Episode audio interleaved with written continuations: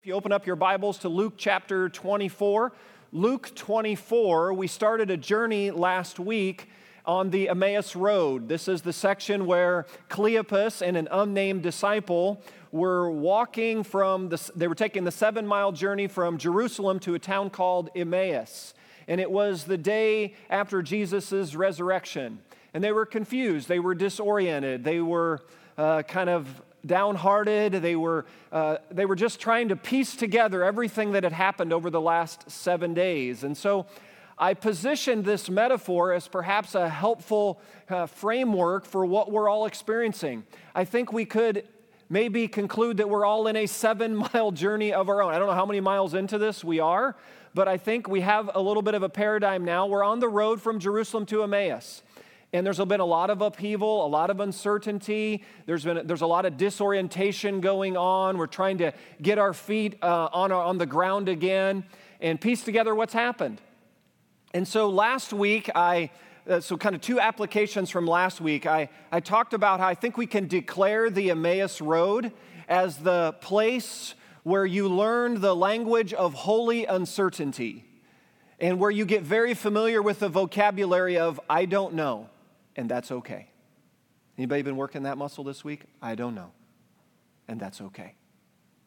And it's also the journey where you lay down your maps and you trust your guide. There's really no need for a map when you've got a resurrected guide. And much like Austin was encouraging us to do, right? This is an opportunity where we get to work the muscles of laying down whatever our plans and purposes were for 2020 and trust our guide that He's with us and he's showing the way. And even though we may be like Cleopas and the other disciple, we can't see how he's unexpectedly joined us on this journey. And sometimes that happens in the chaos and in the noise. We want to be able to discern how Jesus has joined us on this way. So we're going to stay here in Luke 24 for today, and we're going to build upon this metaphor of being on the Emmaus road together. So we're going to pick it up now, verse 22. Remember, the context is they're having a conversation with Jesus about Jesus' last seven days, but they don't recognize that it's Jesus whom they're talking to. So they're speaking to Jesus about Jesus, but they don't recognize Jesus. Get it? It's one of those type of settings. Ironic scenario happening, and they're continuing to unpack verse 22. He says, In addition, so they're continuing on, some of our women amazed us. They said they went to the tomb early this morning. Now, what do you think Jesus' nonverbal is? What do you think his nonverbal might be? It's like, hmm, I went to the tomb this morning but didn't find his body. I could see him say, so, Oh, really? Like, that had to be something. They came, they said they didn't find his body, and they came and told us that they had seen a vision of angels who said he was alive. Picture his face there. Picture Jesus go, Really? Well, that had to be something. Verse 24 Then some of our companions went to the tomb and found it just as the women had said, but him they did not see. Does anybody see the irony in that last sentence? So Cleopas, the disciple, are saying, but him they did, their friends, the one they're saying their friends did not see, they're staring in the face of. Boy, that's such a commentary in my life. Anyone else? Like how many times I've struggled to see how the face of God is turned towards me, but I can't see it. I'm too caught up in whatever circumstances, chaos, hurt, pain, distractions. I can't see when his face is always turned towards me. And maybe that's where some of you find yourself this morning. You turned on a live stream, maybe a friend or family member invited you, you've hit the quarantine wall, you said enough's enough, you don't know what to do with the amount and waves of uncertainty. Maybe you're just cumulative exhausted at living in the space of the unknown, of what's going to come this week, whatever it is, and you might be feeling right here like you're saying, I, I don't know. And you're looking into the eyes of the one who's unexpectedly joined you on this journey. And it's Jesus of Nazareth. And he's our resurrected guide. And we can set down our maps and we can lean in and trust our guide. And in that space, we begin to see our eyes being open. Now, look at what happens now in verse 20, 25 to 27. Look what happens here says, How foolish you are. So Jesus now speaks up. If you've got a Bible, you see the words in red there. So on your phones, you see how the the, the text changed to red. Jesus now speaks up. He says to them, How foolish you are and how slow of heart to believe. Well, how many times am I? That's been the case. I'm just slow of heart to believe times. All that the prophets have spoken. Did not the Christ have to suffer these things and then enter his glory? Verse 27 And beginning with Moses and all the prophets, if you know your Bible well, that's a good chunk of scripture right there. That's a lot of Bible. Moses and all the prophets, he explained to them what was said in all the scriptures concerning himself. Now, I know you appreciate good Bible studies you're a part of, but I think that's the top of the stack. That's like the best Bible study ever. The best Bible studies are led by the best leaders, and there's no better leader than Jesus himself. No better person than Jesus to take you through Deuteronomy and Isaiah and Jeremiah. That's what Cleopas and the disciple are getting on the road to Emmaus, which makes me think about could it be that some of the unexpected ways Jesus is going to come to us as we open up his word during this stretch of 2020 and we find out that our eyes are opened in some ways and Jesus is revealing some things to us and helping us see some things that for whatever reason we just couldn't see before. That's, that's what's happening here. And I want you to notice how Jesus is trying to give, hear this now, context to their lives and their uncertainty and their disorientation and everything that's been flipped on its lid. He's trying to give them context to what they're experiencing through his life. Do you see how he's opening their eyes to his life and his journey and his steps? Because in that, his journey as Cleopas and the other disciple have already decided, they're followers. The essence of being a follower is you inherit the agenda of the leader. The followers don't dictate to the leader what's going on. The, the followers inherit the agenda of the leader. And Jesus tried to train them in this. He was trying to raise them up and prepare them for the Emmaus Road journey that was ahead. Though they struggled, like all of us, we're slow of heart. We're struggling to piece it together. And so Jesus reminds them of his life, his story, his journey to give them context to their life and their story and their journey. So Jesus' circumstances help understand their circumstances. Boy, I think there's application here for us. Remember back in Luke 9, Cleopas and disciple had to, had to remember, oh, that's right, Jesus said things like this. I put in your notes, Luke chapter 9. If you haven't uh, pulled out your notes yet, it'd be helpful for you as you're going along here, and the online host can direct you. Luke 9 says it this way If anyone would come after me, he must deny himself, take up his cross, how often? Daily, and follow me. For whoever wants to save his life will lose it, but whoever loses his life for me will save it. Now, who do you know who says things like that? I've never met anyone in my life who says the kinds of things Jesus has said and has done the things Jesus has done. That's why I've given my whole life to him. I'm all in with him. No one says what Jesus has said, and no one has done what Jesus has done. And he's trying to prepare what we're experiencing now. He's grounding us in his experience to help give context to our experience, which in the history of the church is what the church calendar is about. Do you know what the five or the six Sundays following Easter are called. Those of you with liturgical backgrounds, you know all about this. So, the six Sundays, the 50 days between Easter Sunday and Pentecost Sunday. Pentecost is Acts chapter 2 when the Holy Spirit is poured out. There are 50 days from Easter Sunday to Pentecost. Do you know what this is called? This is called Easter Tide, T I D E. Easter Tide, or others have called it Paschal Tide. And the word paschal, I put in your notes there, it comes from the Hebrew word Pesach, which means pass over.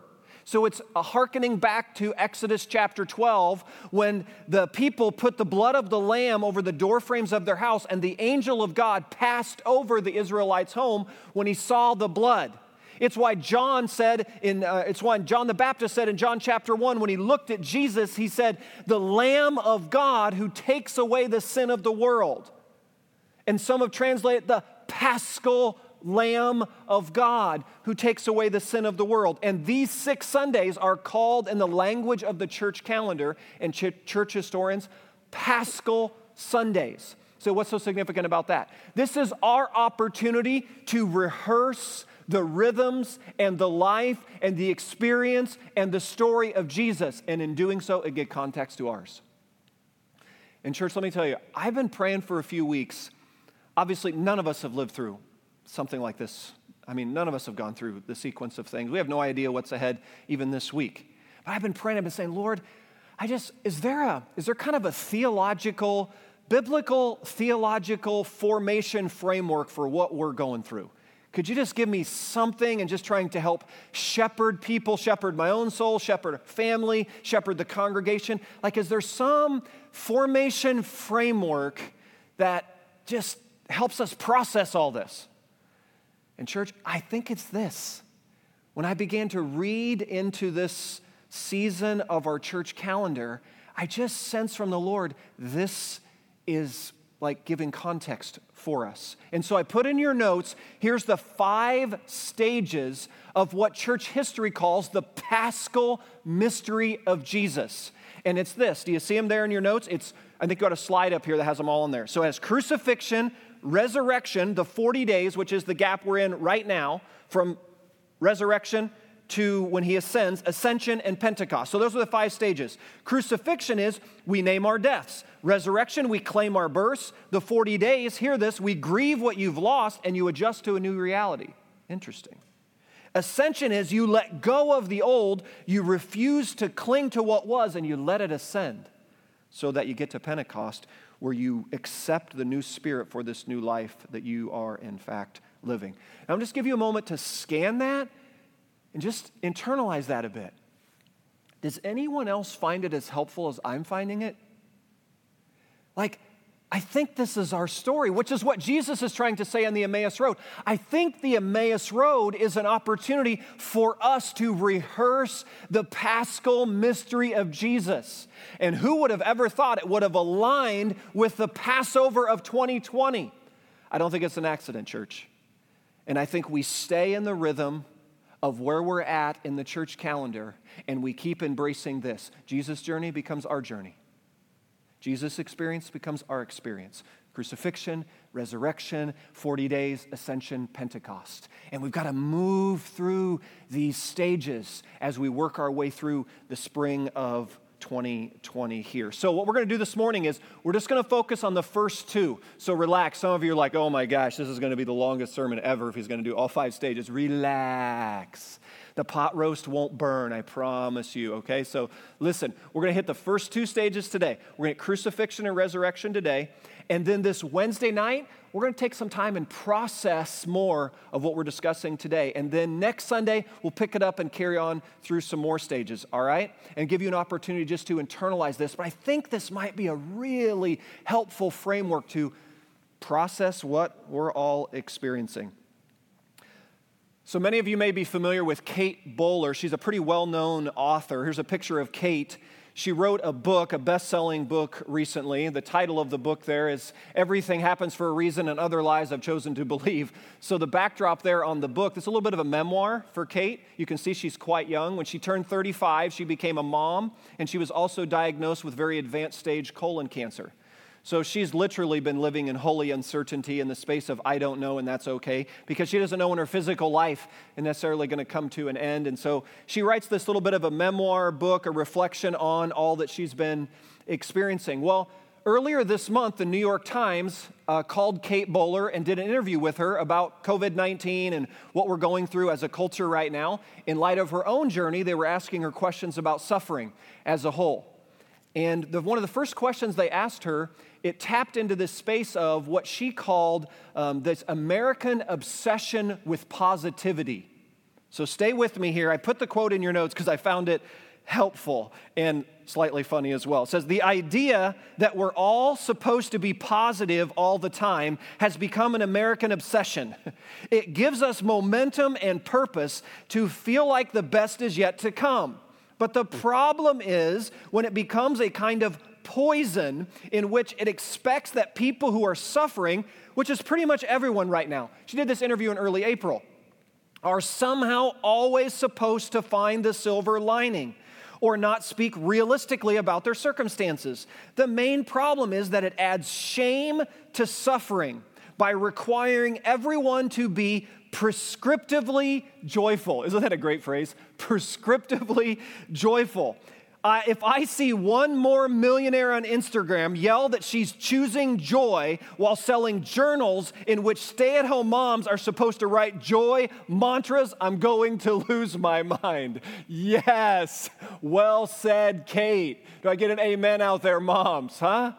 I mean, how many more times, right? This is not a time where you just like live prescriptively joyful. This isn't a time where you drink the Kool Aid of positivity. This isn't it. This is a time where you enter the paschal mystery of Jesus. And the first stage is this you come and you work through Good Friday, crucifixion, our deaths. In the language of last Sunday, do you remember from Luke 24 the phrase that Cleopas and the disciples said to Jesus? But we had hoped that. They had hoped for things to unfold, and they had hoped that the Romans would be put finally in their place. They had hoped to not see Jesus get that bloodied and brutally beaten. They had hoped that the Jews would somehow be restored and renewed to some position of power. They had all of these hopes, and they were just experiencing the first step, the first stage in the paschal journey is naming our deaths. Because that's key. Crucifixion is tied to resurrection, claiming our births. There's a rhythm the essence of the paschal journey is the way that Jesus brings new life from just things that are seemingly dead. In the language of John 12, it's the kernel of wheat that falls into the ground and dies. It's like, how does God do that? How does He let something die as a precursor to coming to life? It's the paschal journey. And so last Sunday afternoon, the Harmon family, here's a picture of Brant and Sarah Harmon and their kiddos and crew. It's not the whole Harmon family. They've got a couple of foster kids, so we had to protect confidentiality there. So I thought you'd get a kick out of that. But that's Brant and Sarah. We love the Harmon family. Harmon family, we love you. We miss seeing you. Brant and Sarah, after last Sunday's message, led a little Emmaus Road devotional time together. And they ask every member of the family to create two lists. So here's a picture with their permission. I'm sharing this with you. They ask every family member to create a list of, but I had hoped. Do you see that up there? And then they ask every family member, but I never expected. So two lists, but I had hoped, but I never expected. One gets at, paschally speaking, crucifixion, naming the deaths. The other gets at resurrection, claiming our births. And boy, we've all, I mean, nobody's lacking, right? The list of what you could put on, but I had hoped in 2020. Right? I know a bunch of students right now. I know there's a bunch of seniors and graduates filling up the whole list of what you had hoped. And then there's others, whether it's on the work front, whether it's on the family front, the financial front. Some of you have been saying goodbye to loved ones, not COVID 19 related. Others of you just found out some loved ones just were diagnosed that way. Whatever it is, we all have the but I had hoped. And then you look and what Brant and Sarah shared via text was it just became a good exercise for them to see all the ways that Jesus has unexpectedly joined us on this journey. And he's bringing new life from what seemed to be death and ending. This is it, church. Do you see? This is a healthy part. This is where we're at in this stage. We've got to enter in, we've got to name our deaths, we've got to name our endings. We've got to be clear with our losses. Not stop there, but that has to be the starting point. We can't drink the Kool Aid of positivity and just say, oh, it's all just going to be fine. It's like her book title, Oh, God's in control, everything's just going to be fine. That's not super helpful right now. That wasn't helpful to Cleopas and the disciples. They're on there. They needed to come to grips with the current realities of what was ending, what was dying, what were their losses. And that's also for our young people, children and students, an important step for you. I know as a culture, we're not great at this. We are not great at grieving losses. But I suspect one of the things we're going to harvest out of 2020 is we're going to get a little bit better through this. In a sense, we don't really have a choice because we're thrust into such a long period of time of naming our deaths and then claiming our births. So, with the remainder of the message this morning, I just want to unpack three deaths that I think we all shared experience. These are humanity things, it's just part of being a human. And to kind of make it super practical, like on how this works to live into the paschal mystery. So, the first one I put in your notes is the death of our youth. Now, memo no matter how many calories you count, no matter how many carbs you cut, no matter how many miles you pound on the treadmill, memo, your body is fading away. Your body is getting older. You are not reversing the age cycle. The reality is this the older you get, the more you come to grips with Good Friday has come to your youth. You are dying to your youth. So for me, this is my first year I've lived in the 50s. So I turned 51 this week. And I remember growing up, when I was in my teens and 20s, I remember when I would meet someone in their 50s and I'd be like, wow, they're just like super old. Like they're just, I also thought they were probably filled with a lot of wisdom too, but I just thought, man, they were old in their 50s. And now I'm like, wow, I'm 50 now. Huh. Doesn't seem so old now. Anybody else? Right? Where you just go, it's this sense of which I have to, part of my journey, as well as anyone else, as you age through the decades, is you recognize that there's an appropriate death to your youth. Good Friday has come to us in our 50s. All I have to do is go out and try like water skiing and jumping the wake like I used to. Some of you remember that story from this past year. When I try to do that, I'm not 18 anymore. And then I had a friend this week send me this picture. Good timing, huh? So here's a photo for when I, when I was 15. Check it out. Right? That's the Dew Crew Bowling League right there. That's my, that's my brother there on my left. It's my good friend Jody on my right. And you wonder how I swept Kendra off her feet. Come on, church. How could she resist such a look like? Look at that mullet, huh? Look at that. Look at that physique. Look at that racing t shirt. She couldn't keep her hands off of me, church. Come on now. Look at that. 15 years old. It was about a year or so from there when I met Kendra, just to give you context right there. I was showing our, our girls and family that this week they were just getting a crack up. And some of you are just like right now experiencing trauma because you never saw Pastor Eric at all with one stitch of hair. Look at that right there, huh? Wasn't that a thing of beauty? The Dew Crew Bowling League, 1985. Now, play Pastor Obvious for a minute. I've long since had Good Friday come to that youth. And here's a choice. Paschally speaking, here's my choice and your choice as we age. We have a choice to either try to cling, follow me now, cling to what used to be, to refuse to let go, to refuse to name, right? Name the death, claim the birth, and clutch, grasp, and cling to what used to be. Think about this in the aging process. As a culture, generally speaking, we struggle with this. There's a whole lot of people in their 60s trying to live like they're in their 20s and 30s. They've never really relinquished and released. And hear this if you don't do this, you can't get to the stage of Pentecost where you receive the Spirit that's appropriate for the life you're actually living.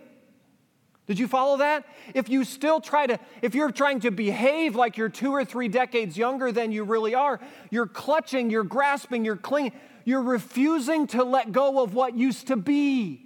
And this isn't easy as you get older, I get it, but we have to let go of what used to be. The biblical character for this is Mary Magdalene in the garden um, with Jesus when he rose from the dead. Do you remember in John 20? She grasped at his feet and she held on to him tightly. She was wanting to hold on to the Jesus that she had, which was preventing her from moving in and receiving the spirit of what he was claiming the birth, naming it and claiming. Do you see this?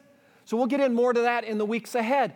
But just want you to stay with me here in this eight. Death to our youth looks like this. We've got a choice. We can either refuse to let go of what used to be, that's the clinging, or we can do this.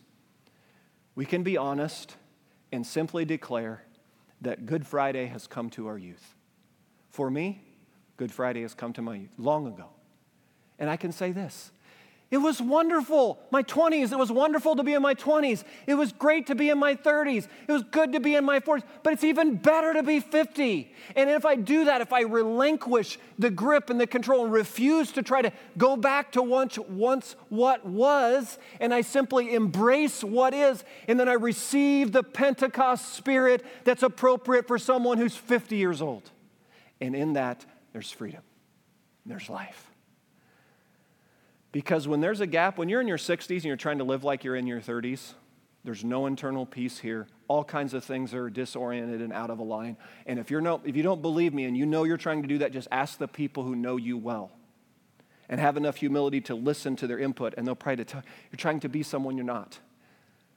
Because you haven't named your death, to claim your birth, to grieve the loss appropriately, to refuse to clutch into grass so you can receive the spirit that's in step with the age. Ronald Rolheiser, this quote was really helpful to me in this section. He said, Some of the happiest people in the whole world are 70 years old. and some of the unhappiest people in the world are that age. Stay with me here. The difference is not in who has kept him or herself the slimmest or most youthful looking, but in Pentecost. The happy 70 year old is a woman or a man who has received the Spirit for someone that age that spirit, which scripture says is given to each of us in a particular way for each particular circumstance in life. So, the first death, church, every single one of us, young people listening, this is a reality you're going to have to face too. At some point, you are not going to be youthful. It's healthy to internalize it and live into it. And when you get older, to name the death. It's okay that Good Friday has come to my youth because hear this now. If I can come to grips with that, Easter Sunday and resurrection comes as well because you receive the Spirit appropriate with the age that you are. And in that church is life. That's freedom. That's fullness of life right there. Second one I put in there death of our wholeness. We have to come to grips not just with the death of our youth, the death of our wholeness. You don't have to live much life to realize that you're going to experience a fair amount of brokenness, either self inflicted, you're living in a fallen world around piles and piles of sin, either inflicted upon yourself or others inflicted upon you. Many of you have known long, long ago Good Friday has come to your wholeness. And some of you listening right now, I recognize when you think about wholeness this way and you think about the trauma that's been inflicted on your life, I recognize there are some layers of trauma that are category of really deep. And I'm certainly not discounting that. I'm inviting you to enter into it paschally. I'm saying it's really important to come to grips with this because, in a paschal mystery sense, here's the choice you have with your wholeness. You can live in denial. You can try to refuse, you're going to clutch into grasp what used to be. You're going to live in denial of the brokenness and the pain because it's too hurtful to go there. So you're going to try to shove it away, bury it in the hand, numb, whatever. You're just going to try to push it as far away as you can. That's, but, or you can do this. You can declare Good Friday has come to your wholeness for whatever set of circumstances it came to you that way. You can name the death, claim the birth, grieve the loss and adjust to the new reality. You can refuse to clutch and to grasp. You can let it ascend. And in doing so, you can receive the Spirit with the appropriateness of the life you're actually living. Because, church, hear this now. All of us right now are currently living April 2020. We're currently living in the cumulative effect of a whole sequence of things, of brokenness that's been inflicted upon us either self inflicted or others inflicted, or just simply being in a fallen world inflicted. We're all the cumulative effect. Our whole Good Friday has sent our wholeness to the cross long ago. And the journey is this we got to go through the paschal. We got to name that death. We got to claim that birth. We've got to grieve that loss. We've got to let it ascend. Refuse to clutch into grasp of what you wish was, what used to be, so you can receive the Spirit that's in step with the life you and I are actually living. It's the death of our wholeness. So there's a death of our youth, death of our wholeness, and lastly, there's a death of our dreams. Well, we could go on and on on this one, right? This tends to start pretty early. Right? You've got dreams of what kind of a family you're going to have. Some of you have experienced recently the death of a vision and a dream for your family. That, that's happened. Some of you have had dreams like career wise, business wise, ministry wise. Many of you students had dreams from academic standpoint and college standpoint. And you just go down the list. What kind of dreams we've all had and aspirations that we've had. And part of living in the fallen world that we're living in is you're going to experience Good Friday coming to your dreams. And if you'll stay with Jesus and be honest there, then you'll also see resurrection coming. You can see new life coming. Because if we'll work through this paschal journey together, think about all the new beginnings that have sprung forth in your life right on the backside of a gut wrenchingly difficult ending. Can you think about them now? That might be a good exercise actually for this week, especially on the family front. Think through, like, those of you who've been living a little more life than some others around the table, talk about in the journey of really hard to understand endings. And in the moment, you're just like, you couldn't see anything good. And then living a little more life and looking back upon it, you go, well, there's all these new beginnings that sprung forth. Yes. But it had to start with naming the death and claiming the birth, grieving the loss to adjust to a new reality, refusing to clutch in the grass, let it ascend so you can receive the spirit that's appropriate with the life you're actually living. If your heart has been shattered and broken from some dreams that have long since been washed away, you don't want to live in denial of that. You want to move towards it, face it, and name it and begin to claim and look for the new beginning that comes. You don't want to cling to something that used to be. You've got to relinquish and serve. You've got to let it ascend so you can come to an integrated life to receive the Pentecost Spirit for the life you're living today. Which the longer you go, the more you realize you've long since said goodbye to youth. And very early we learn we say goodbye to wholeness and it doesn't take long for us to experience shattered dream after shattered dream. Listen to how A.W. Tozer puts it. I put this uh, quote in your notes here. It says, The meek man is not a human mouse afflicted with a sense of his own inferiority. Rather, he may be in his moral life as bold as a lion and as strong as Samson, but he has stopped being fooled about himself. That's the Paschal statement. He has accepted God's estimate of his own life. In himself, nothing, in God, everything. That is his motto. And, church, that's the paschal mystery of Jesus. That's what I'm inviting us into during these weeks. Because I suspect for all of us, we can add a list of other deaths the spring of 2020 may be kind of thrusting upon us. I put just a short list for me. I've been thinking about maybe it's the death. I'll look back on 2020, and maybe I'll say maybe it's the death of frantic busyness and chronic distraction. Maybe that needs to die. Maybe it's the death of the overscheduled family. Maybe it's the death of hyper individualism. I don't know what are the things we're going to look back on in 2020, but I think we're going to have a whole list of deaths if we'll walk with Jesus, if we'll let Jesus' journey be our journey, if we'll set our eyes on Him on the Emmaus Road, put down our maps, lean into our resurrected guide, and walk in His steps. And His steps are labeled this crucifixion, church. We got to name our deaths. So, resurrection, we claim our births. So, the 40 days, we grieve our losses and we adjust to a new reality. And so, ascension can come. We refuse to clutch into grass. We relinquish control. We let it ascend. So, Pentecost, we receive the Spirit that's in step with the life we're actually living. I think that's the paschal invitation of Jesus for the spring of 2020. And I think if we'll stay with Him on this journey, it will be the testimony of us individually and collectively. We didn't just get through these days, but we're going to grow through them together. We're going to point back to very specific things as He formed and He shaped. So this week, Austin, come back on up. We're going to have one final song here, but this week I just transitioned to assignment for the week. I put in your notes. Here's what I'd like you to do this week church wide, and those of you guests joining us, please join us in these exercises.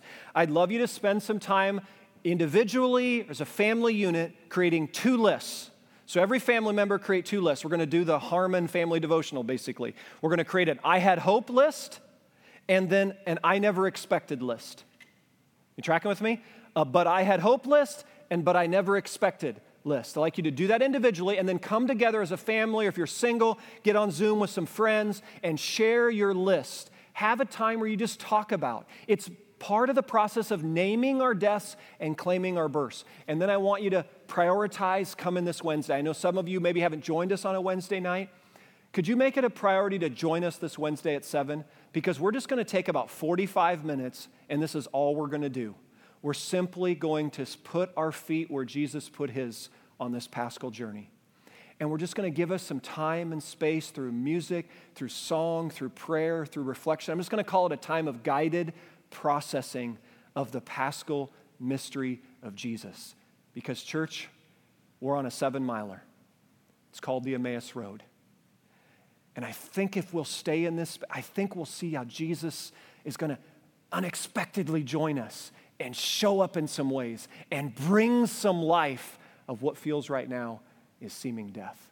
Let's pray together. Jesus, thank you so much that you would go the route that you would go, that you would give of yourself, that you would model for us what it means to fall into the ground and die, that new life might spring forth. We're so grateful for your love for us. We're grateful that you would preserve stories like Luke 24 and the Emmaus Road.